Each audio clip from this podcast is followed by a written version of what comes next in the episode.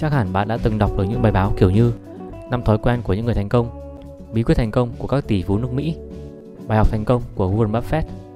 Những bí quyết này có thực sự hữu ích hay không? Ok, có rất nhiều sách và khóa đào tạo nói về các bài học thành công của các triệu phú và tỷ phú. Trong đó, thông thường những người thành công sẽ cần các tính cách sau. Cần có một chút kiến thức, trí tuệ, cần chăm chỉ, cần mẫn với công việc, cần sẵn sàng chấp nhận rủi ro. Có vẻ rất thuyết phục đúng không? Nhưng cũng như trong ký trước về thiên lịch sống sót, nếu bạn chỉ nhìn vào những người thành công thì sẽ không thấy được hết vấn đề. Hãy nhìn vào những người thất bại trên thương trường, những người bị phá sản trắng tay. Trong số họ cũng nhiều người chăm chỉ, họ làm việc cần mẫn, có kế hoạch và họ chấp nhận rủi ro. Vấn đề là họ không may gặp bất lợi nên bị thất bại. Hãy xét một tình huống, có hai công ty A và B cùng làm trong lĩnh vực chăn nuôi gia súc. Công ty A mở ra vào năm 2010 khi mà vụ mùa thành công và nguồn thức ăn gia súc giá rẻ nên phát triển rất nhanh và thu lợi nhuận lớn. Công ty B mở ra vào năm 2014. Vào năm đó mùa vụ thất bát, giá thức ăn tăng cao và công ty làm ăn thua lỗ bị phá sản. Hai công ty có năng lực như nhau, chăm chỉ như nhau, nhưng rõ ràng công ty A đã may mắn hơn công ty B. Ông chủ của công ty A được đi dự các hội thảo và nói chuyện về thành công của mình. Ông ta chẳng hề nhắc đến việc mình đã may mắn như thế nào, mà chỉ nói về năng lực và mình đã chăm chỉ ra sao.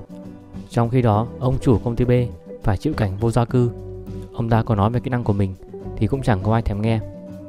Đây là một ví dụ tiếp theo của thiên lệch sống sót.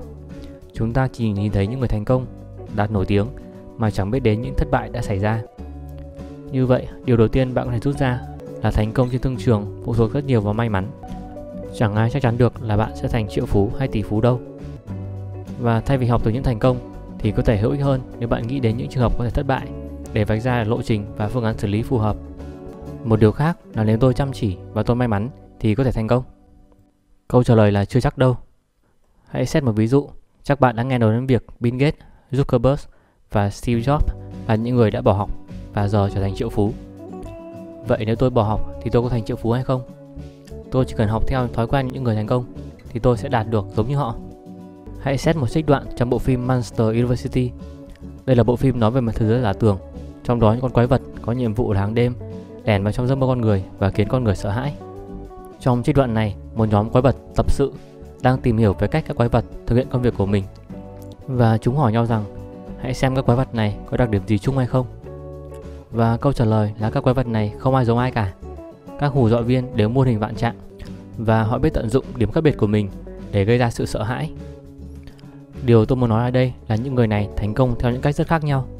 Họ thành công dựa vào những ý tưởng đột phá và chẳng có công thức nào sẵn có cả. Vậy để thành công, bạn cần có một ý tưởng táo bạo chưa ai nghĩ đến và tạo ra lợi ích. Ý tưởng đó cần phụ thuộc vào đam mê, suy nghĩ của bạn và chẳng ai có thể dạy được cho bạn điều đó cả. Thông thường, chúng ta thường bị mê hoặc bởi những con người thành công.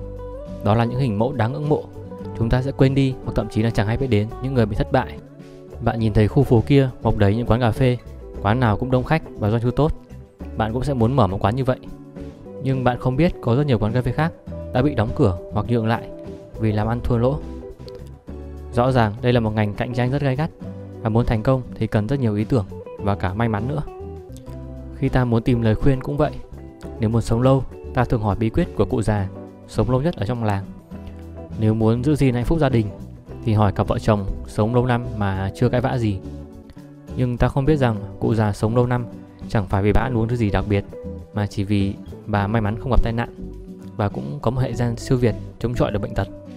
Cặp vợ chồng hạnh phúc có thể nói rằng bí quyết là ngày nào chúng tôi cũng đi bộ với nhau hai vòng trong công viên. Nhưng nếu bạn không áp dụng như vậy thì không chắc đã đạt hiệu quả. Cặp vợ chồng kia chỉ đơn giản là đã tìm được nửa kia của mình và chẳng có gì để có thể khiến họ cãi vã nhau. Do vậy, sẽ tốt hơn nếu bạn nhìn vào bài học của những người nhiều bệnh tật, xem lý do là gì. Hoặc xem những cặp vợ chồng hay cãi vã nhau, lý do là gì và cách nào để phòng tránh. Như vậy sẽ hiệu quả hơn. Tổng kết lại, thì để thành công, ngoài kiến thức, sự chăm chỉ và may mắn, thì ý tưởng sáng tạo sẽ đóng một vai trò rất quan trọng. Một điểm khác là hãy chú ý đến những thất bại, vì bạn sẽ học được nhiều hơn từ những thất bại để tránh rơi vào cạm bẫy của thiên lệch sống sót.